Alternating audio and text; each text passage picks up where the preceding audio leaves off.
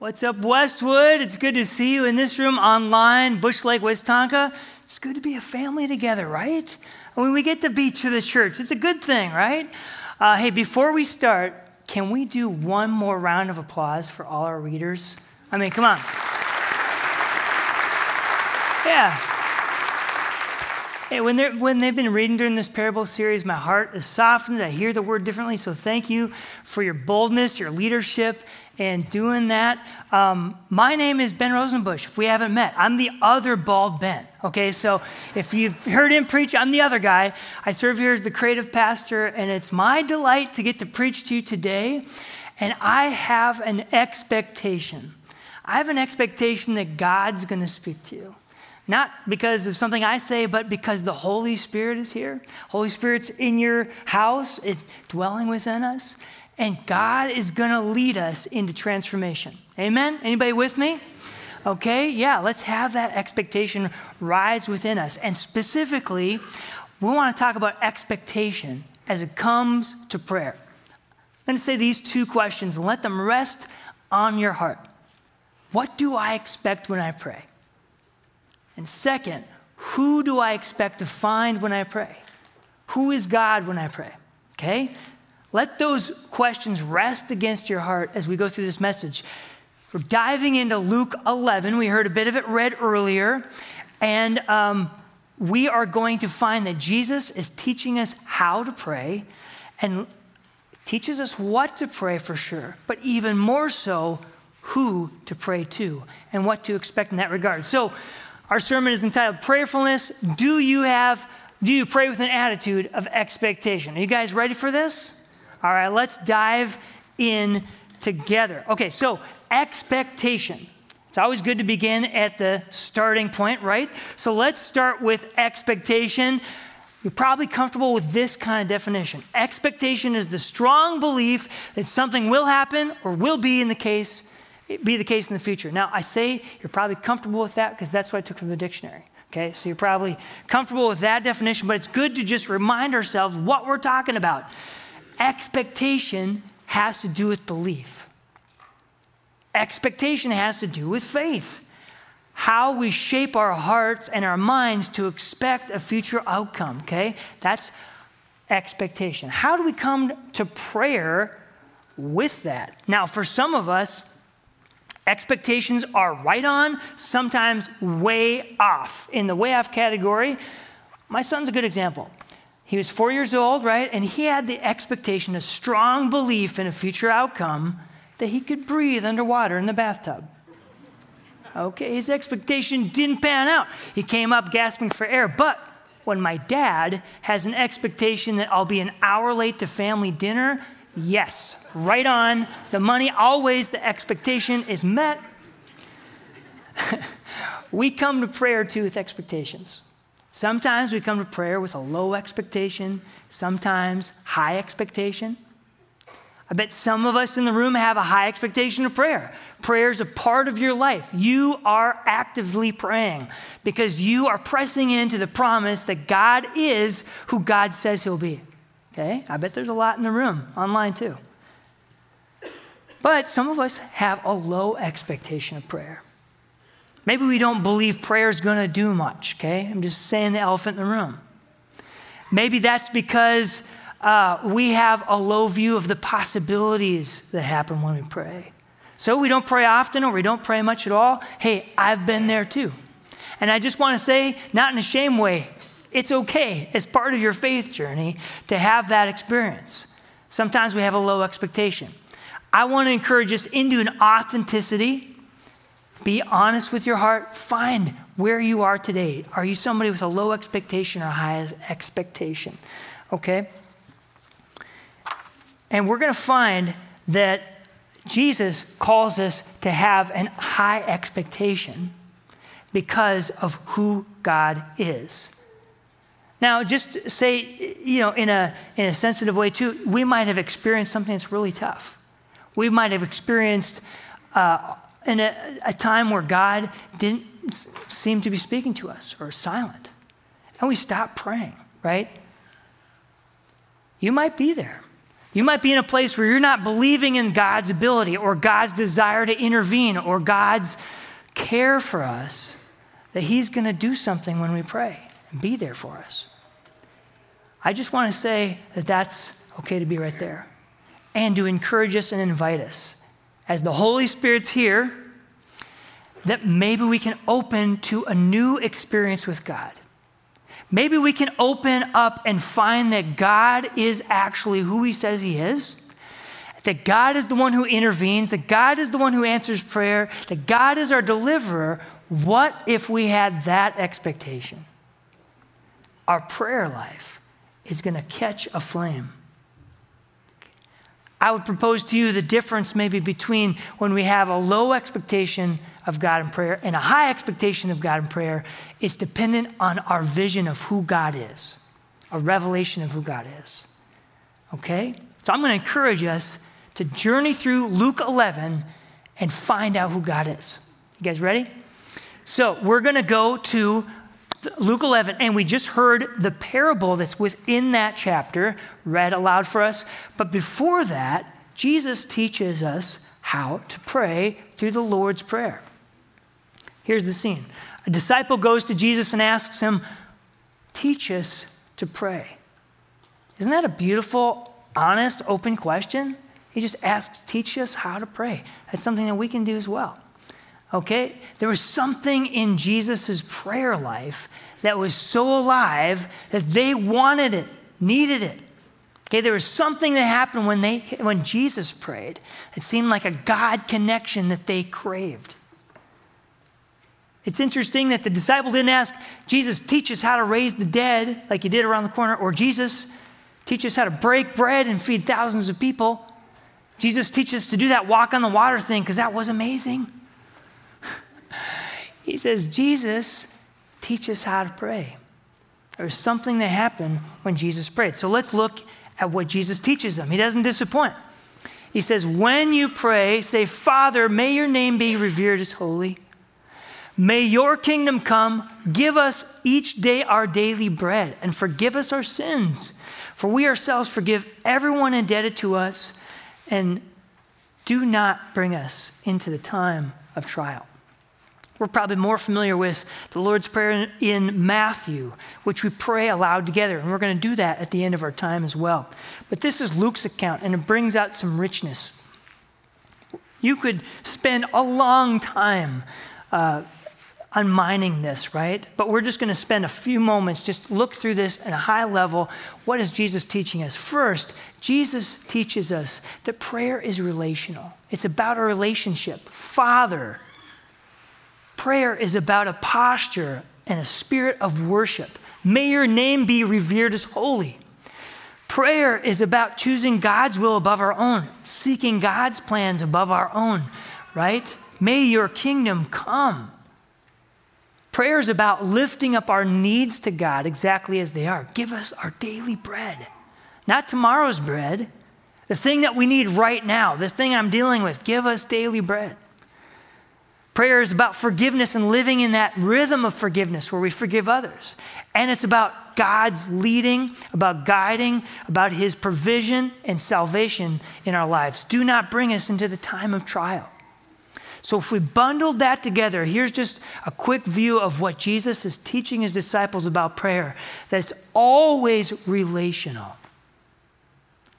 Our Father, it's always worshipful. Your name be holy. It's always practical. God, here's my need. I can bring my need exactly as it is to God. And it's always providential.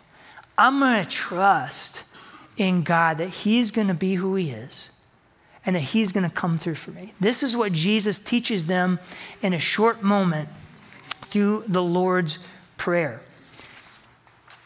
Jesus doesn't only teach it in this moment, too, Jesus practices it, and He practices it later in a, in a moment in Scripture that I think is one of the most poignant and beautiful that we'll see later. We're going to see Jesus model this prayer for us. So, as he teaches them to pray, he doesn't give them necessarily a method, a what. He points to a person, he points to a who. Okay? And Alan Culpepper says it this way, and this is really helpful for us. The disciples ask Jesus to teach them to pray, but Jesus doesn't give the disciples magic words to say. Instead, Jesus teaches them about the nature of the one to whom they pray. So this is about the who.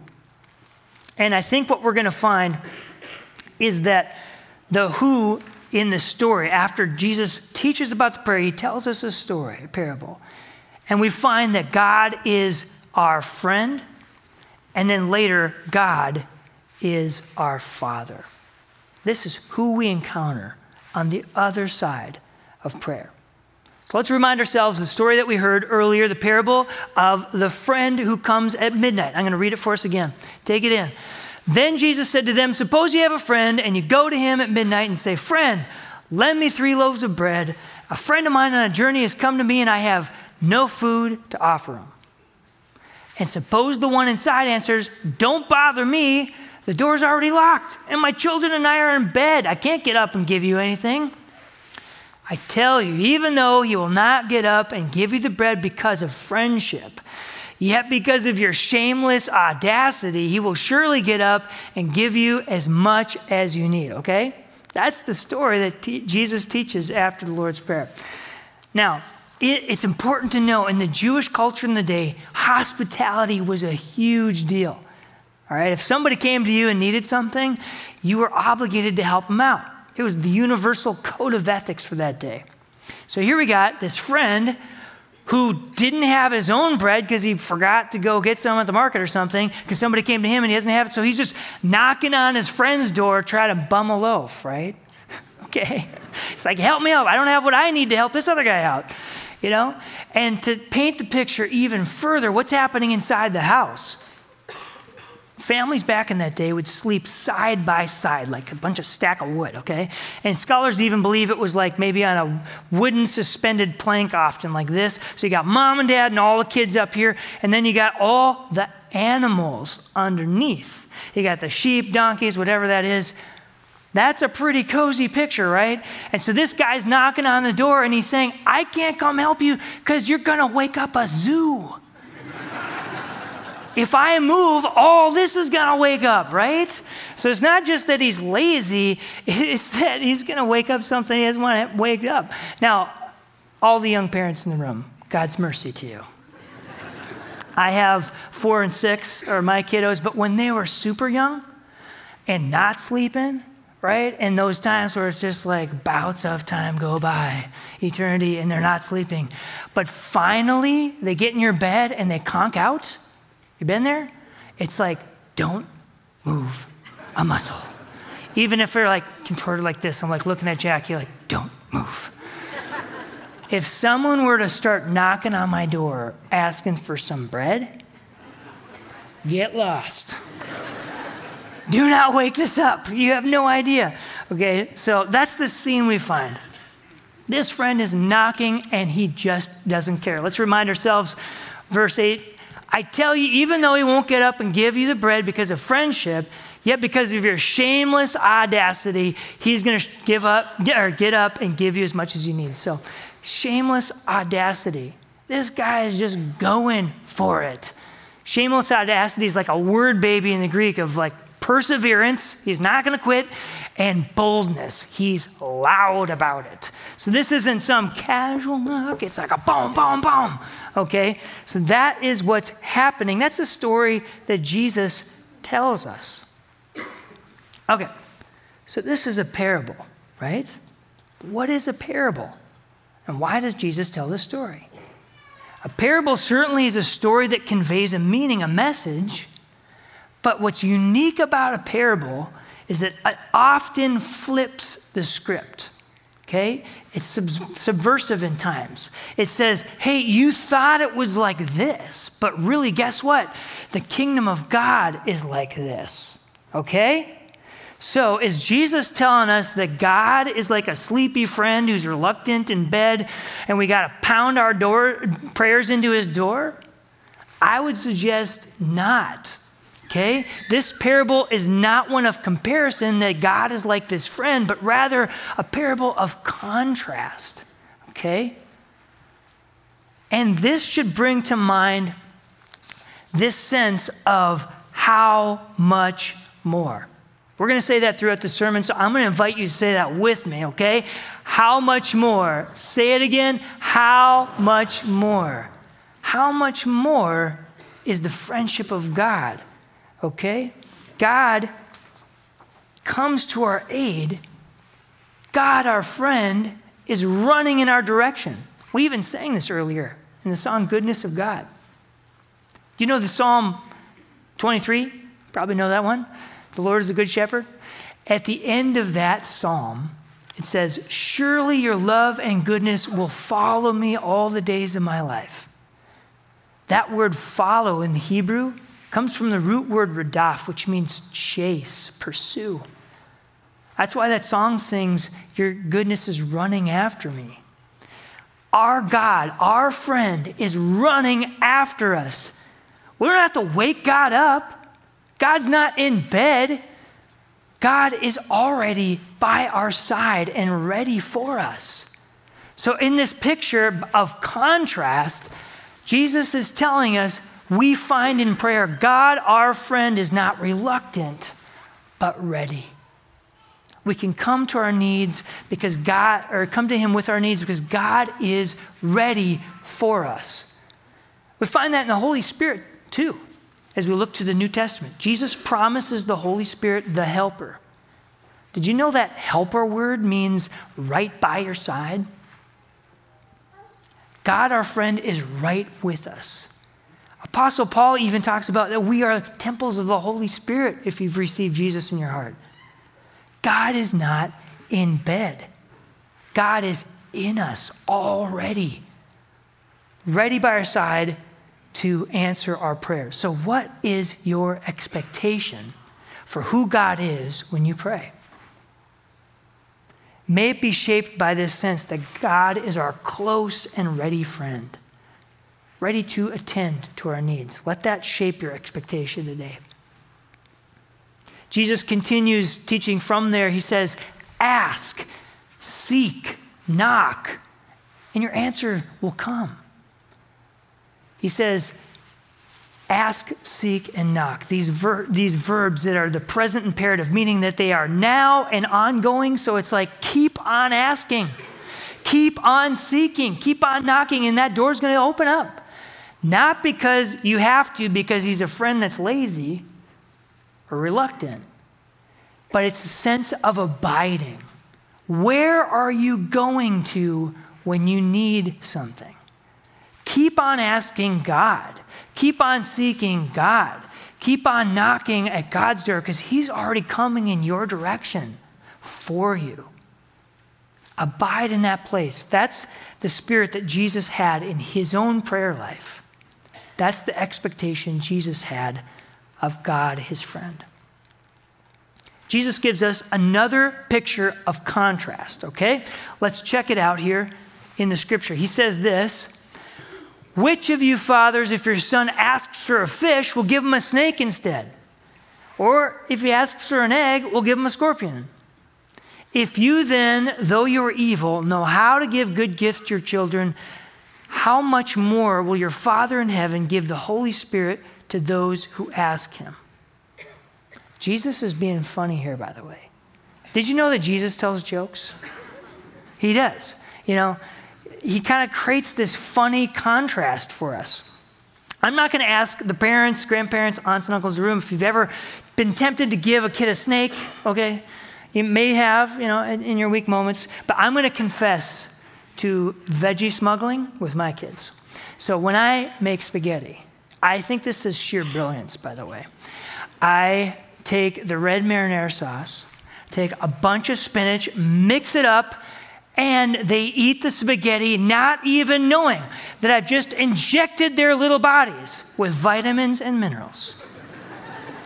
it's brilliant. The problem is color theory, red sauce, green leaves make this unappetizing brown sauce. And so it's this brown glaze over tan noodles, but it's healthy. Okay? And, you know, sometimes they can complain, but they, they like it. I'm going to show you a video clip of another mom who's given her daughter Piper some homemade pasta. Check it out. How is it? It looks so. It looks like you're enjoying yourself. Oh, yeah, Alex. Think you're enjoying. Oh, hey, you okay? You. I'm okay. Oh,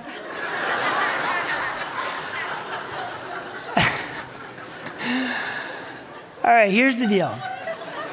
That's one of my favorite video clips, and I can't just watch it once. So we're gonna watch it one more time. Okay. What? it looks so. It looks like you're enjoying yourself. Oh, yeah, Alex. Think you're enjoying. Oh, hey, you okay? You. I'm okay. She's okay. She's okay. She's trying so hard not to hurt her mom's feelings. Luckily, my kids don't have as strong of a reaction as Piper has, but hey, both Piper's mom and I, we want good things for our kids, you know? We're trying to do something good for them. So, hey, Jesus is being funny in this passage, posing this thing like, hey, you're not going to give your kid a snake when they ask for something good. Even you guys, you know, who are struggling with evil in your heart, AKA not perfect humans. Even you want to do something good. Yeah, I'm giving something good to my family with the spaghetti, you know?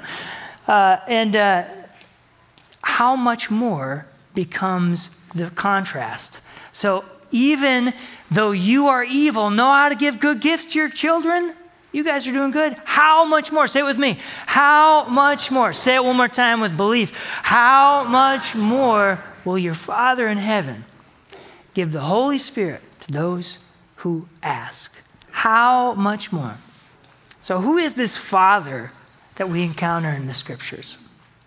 What's the character of our God our Father? God our Father runs after us. You remember the parable of the prodigal son? The prodigal son takes all his father's inheritance, squanders it, and just hopes as he's coming back, trying to turn his life around, maybe, just maybe, my father will receive me back, make me a servant in his house. His father runs down the road after him to embrace him with love. He doesn't give him a snake or a scorpion. He kills the fatted calf and has the biggest party for this guy. That's God our Father. How much more? How much more? And this is expansive. The love of our Father extends for all creation. For God so loved the world. It's God's love that compels God our Father to redeem all of creation, including us, your life. This thing is huge. N.T. Wright says it really well in this way The idea of God as Father goes right back to the time when Israel was in slavery and needed rescuing. Israel is my son, my firstborn, declared God to Pharaoh through Moses and Aaron. So let my people go. From then on, to call God uh, calling God his Father was to invoke the God of the Exodus, the liberating God, the God whose kingdom was coming, bringing bread for the hungry, forgiveness for the sinner, deliverance from the powers of darkness. You hear the Lord's Prayer in there? When we say, Our Father who art in heaven, we're communicating with our Father who is our deliverer, our liberator our Savior because of His great love.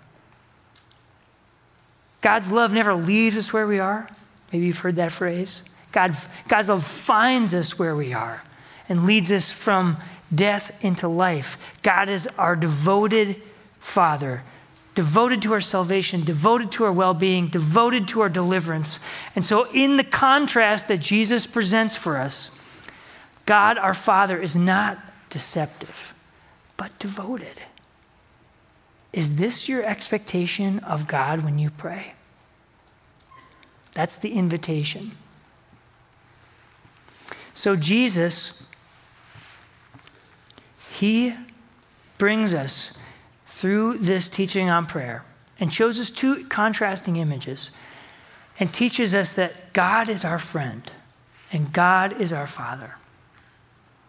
And later in the scriptures, Jesus doesn't just teach on prayer, he actually lives it out in the Garden of Gethsemane. If you remember that moment, Jesus there is there in the garden sweating blood. This is an intense moment of prayer. And what does Jesus do? He lives out the Lord's Prayer that he's taught his disciples. Jesus goes to his loving Father. Prayer is relational. Jesus kneels. Prayer is worshipful. Jesus even asks for this cup of suffering to be removed. Prayer is practical. He's bringing his felt need in that moment to his Father. Jesus asks for Father's will to happen above his own. Prayer is always providential. Jesus is trusting in God's saving grace to sustain him and in, for what he's about to endure. And here's what's radical about this picture Jesus, whose prayer, his what, let this cup of suffering be removed, doesn't get answered right then. He holds on to the who his father is, the faithfulness of his father. And his prayer is answered as he's delivered in the empty tomb. Do you get that? Here, Jesus lives the Lord's Prayer, and he, because his prayer was answered, all ours can be answered. We live on this side of the resurrection, this side of Easter, because of Jesus and how he said yes and postured himself before his Father and endured the cross and was raised to life again. We can have the expectation of faith when we pray that God can redeem us, that God can resurrect situations, that God can resurrect our life because of where He's been and what He's done. He lived prayer so that we can live prayer too. What's your expectation as you come? What's your expectation as you come before God to pray? May it be that we expect God, our friend, a close friend, a friend who's right by our side, even dwelling within us in the Holy Spirit. May we expect to find God, our Father, a faithful Father who runs after us in love. May we find, because of what Jesus endured on the cross and because of his resurrection, we can find God, our Savior, on the other side of our prayer. The one who will deliver us, who will answer our need in his timing. The one who will, in fact, come through for us. This is who we can come to expect when we pray. I'm going to invite us all to stand. And Bush Lake and West Tonka and online as well. And I'm going to invite us all to open our hands like this. This is a posture we often do at Westwood, a posture of receiving from God, lifting prayer. And examine your heart right now. What is your need that you have before God? Can you be bold to bring it before Him? He sees it. Keep on asking for Him to speak into your life, to speak to that need. And let's focus on who it is that we might find as Jesus teaches us. So join me in prayer, and then we'll come to the table and the elements, and we'll also pray the Lord's Prayer together. So, God, we come to you. We come to your table that you have fashioned for us. And God, we come to you as friends. And if we have an image of you as a friend that is distant or reluctant, God, would you, by your grace, shape our expectation anew by your Spirit? That we understand you as a friend who is by our side, who is ready for us. God, we come as your kids, as your children. And God, if we have an image of you as Father that is uncaring, unkind, distant, removed, heal us. And God, may you transform our expectation as we come that you are the Father who runs after us in love that you are the Father who is faithful. And God, we come to you as Savior, Jesus, who died and rose again. We have power in prayer because of the power of your resurrection. And so, God, may we come with that spirit of faith and that spirit of expectation. We love you. And God, we pray this prayer that you taught us to pray with every voice. Our Father, who art in heaven, hallowed be thy name. Thy kingdom come, thy will be done on earth as it is in heaven. Give us this day our daily bread, and forgive us our trespasses, as we forgive those who trespass against us. And lead us not into temptation, but deliver us from evil. For thine is the kingdom, and the power, and the glory, forever and ever. Amen.